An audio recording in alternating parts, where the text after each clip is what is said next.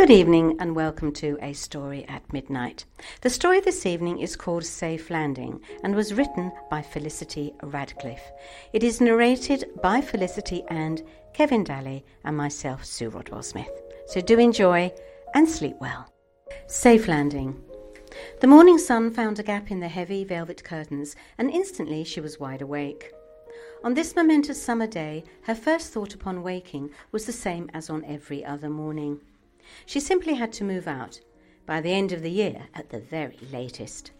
Annabel Darcy, you cannot begin the 1970s still living in your childhood bedroom, she muttered to herself, padding across the thickly carpeted floor towards her ensuite bathroom. As she filled the marble basin, she reflected that she would miss the luxury of her parents' Holland Park mansion. Far better, though, to slum it with a flatmate in Notting Hill or Bayswater and escape her mother's relentless crusade to marry her off.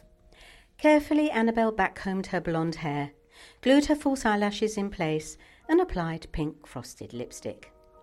As she wiggled into her Mary Quant shift dress, she concluded that a trouser suit would be much more practical and comfortable for work. Alan, her immediate boss, would not object, but their fearsome editor Andrew Tilson, aka the gaffer, would not approve.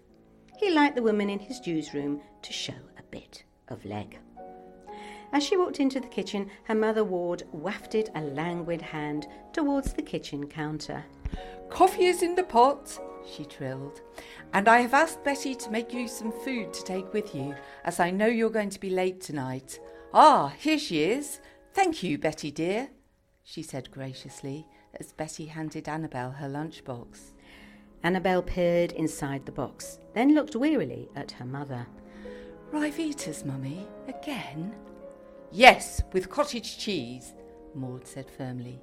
A woman's waistline thickens as she gets older. You need to have discipline to keep your figure. I know it's all beer and bacon sandwiches at that newspaper of yours, but you have got to say no. Otherwise, you will become stout and no man will look at you. Thanks for the lecture, Mummy, but I have more important things on my mind today, Annabel sighed. It may have escaped your notice, but tonight a man is going to land on the moon for the very first time. As personal assistant to the picture editor of a major Fleet Street newspaper, I am going to help put the images of this historic occasion on the front page, where millions of people will see them. I haven't got time to worry about waistlines. Darling, you are a secretary who is staring 30 in the face, with no sign of a decent husband. Moon or no moon, the clock is ticking, and if you're not careful, you will be left on the shelf. Mummy, I'm only 26 and the world is changing. I want more from life than walking up the aisle in a white dress and pushing a pram a year later. Her mother smiled knowingly. Pick the right husband, Annabel, and he'll hire someone to push the pram for you. You won't have to lift a finger. To Annabel's relief, their conversation was interrupted by her father Aubrey, who rushed in, red faced and flustered. Maud, I need you to help me find my new blue tie. Betty must have rearranged my wardrobe. I can't see it anywhere, and I'm due at Westminster in an hour. The car's already on its way to pick me up. Morning, darling. Uh, who finished distractedly noticing his daughter and giving her a peck on the cheek. Morning, Daddy. I've got to go. Mind you don't lift a finger now, Mummy, called Annabel cheerfully, shoving her lunchbox into her bag as she left the kitchen. On the central line heading east, Annabel reflected on her mother's words. Maud's comments about her waistline were water off a duck's back, but four of her words had struck home. You are a secretary. Annabel had hoped that her shorthand and typing skills, plus her excellent contacts, would help her break into news reporting. But all her efforts to land a job as a junior reporter had so far been in vain. She knew that she was valued by her boss, but to his colleagues in the newsroom, she was just one of the invariably attractive women who brighten the place up and perform the tasks that the journalists, most of whom were male, considered to be beneath them. As far as the hacks were concerned, she was fine just where she was. Annabel's spirits lifted once she got off the tube at St Paul's and took her favourite route to the office. As she turned into Fleet Street, she experienced the familiar sensation of being right at the centre of things, in the place where the news were gathered, embellished and packaged up for consumption by the eager masses. To be part of the daily adrenaline fueled frenzy of publishing a national newspaper was the biggest rush she had ever known, particularly on a day like today. Briskly, she walked across the crowded newsroom, which was full of men yelling into their phones and marching around imperiously on supposedly vital missions. At the picture desk in the far corner, her boss, the notoriously blunt Yorkshireman Alan Postlethwaite, sat in his habitual fug of cigarette smoke, poring over a transparency on a lightbox. Post has just arrived, Alan muttered gruffly by way of a greeting, indicating a teetering pile of letters, newspapers, and magazines on Annabel's desk. Sort it out while I'm in the editorial conference, then I'll brief you on today. With that, he wandered off to the conference room, notepad in one hand and fag in the other. Annabel watched him go, reflecting that despite his brusque manner, which some people wrongly interpreted as rude, she would much rather have him as her boss than the gaffer. So, in conclusion, Andrew Tilson barked at his editorial team there's only one story that matters today. I don't care if the bloody Kray twins escape from prison, the moon landing goes on the front page. I want our coverage to blow every other paper away. Alan, I don't need to tell you that your pictures are key to making this happen. Do not, I repeat, not balls this up. Right, that's it. Bugger off, all of you, and get to work. Yes, Janet? The gaffer folded his arms and glared at his fashion editor, who had raised her hand. We haven't talked about the angle I'm taking, Janet began. I've put together a piece on futuristic space age outfits. I don't give a rat's crap about your space age outfits, yelled Tilson. Just write whatever shit you women like to read about and leave me alone. If you don't care about my work, shouted feisty Janet, why do you invite me to the editorial conference? I don't know why I employ you, let alone allow you in this room, roared the gaffer. Now get out of here before I fire your bony ass. Knowing when to cut and run, Janet hastily left the room.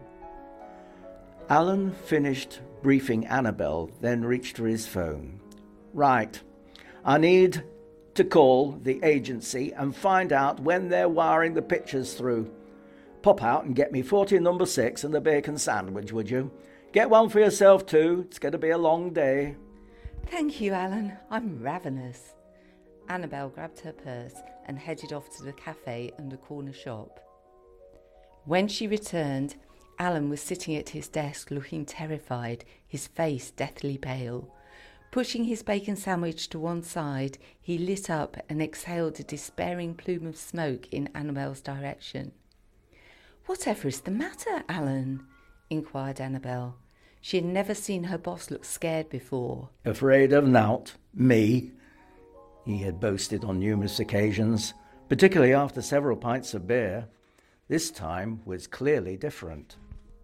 I just got off the phone to the agency, he began. The cameras are down. A major technical malfunction, whatever the sodding hell that's supposed to mean. The upshot is that they will unfortunately be unable to wire us the close ups of the moon's surface that we need to put on the front pages of our fine newspaper this evening, on pain of death. So you and I, my dear, need to hit the phones right now and hire another agency, otherwise, we're finished. Alan handed Annabel a crumpled piece of paper covered in hastily scribbled names and phone numbers. I suggest you get dialing and use all that posh charm of yours to work us a miracle. An hour later, it was clear that the miracle was not going to happen. All the other agencies had signed exclusivity agreements with the paper's Fleet Street competitors, so there was no way to obtain the close up photos of the moon that the gaffer was expecting. So, what do we do now, Alan? asked Annabel. What I do right now, Alan sighed, is to go and see Andrew Tilson and explain what has happened and fall on my sword. Now, after these five, both of us, we go to El Vino's for lunch, get roaring drunk, and afterwards leave Fleet Street forever. You go off and marry some chinless wonder, and I spend the rest of my days taking pictures of fates at the Batley Chronicle. Annabel thought about lunch at El Vino's and suddenly had an idea. Alan, wait a moment. Don't do anything hasty.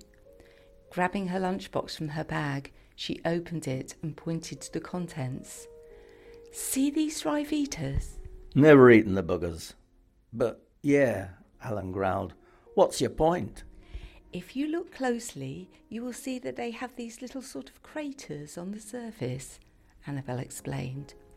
I thought that if we could get our own cameras on them, blow them up a lot, and perhaps get the art department to do some work on the result, then with a bit of luck. They'd look like the craters of the sodding moon? Alan stared at her, his face a picture of incredulity. then he laughed. Annabel, you're a bloody genius.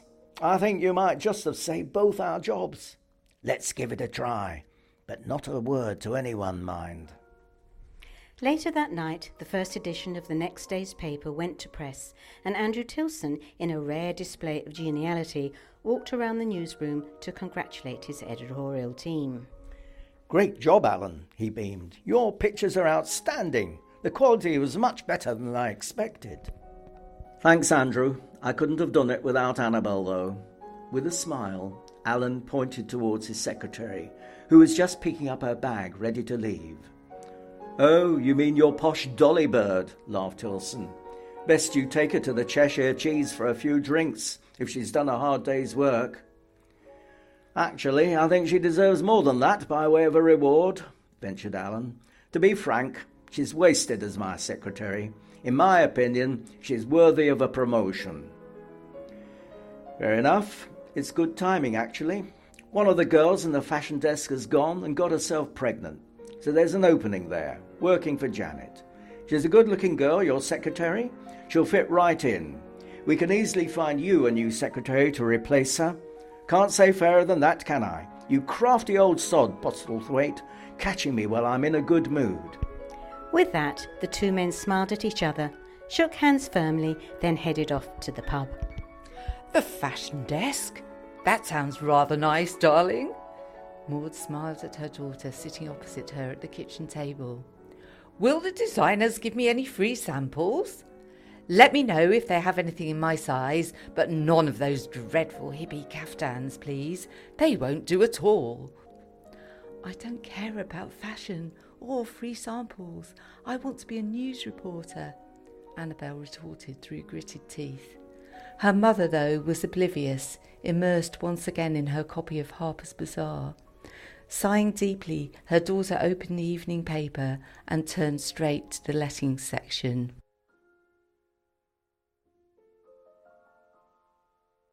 Author's note The bit about the Ryvitas is actually true.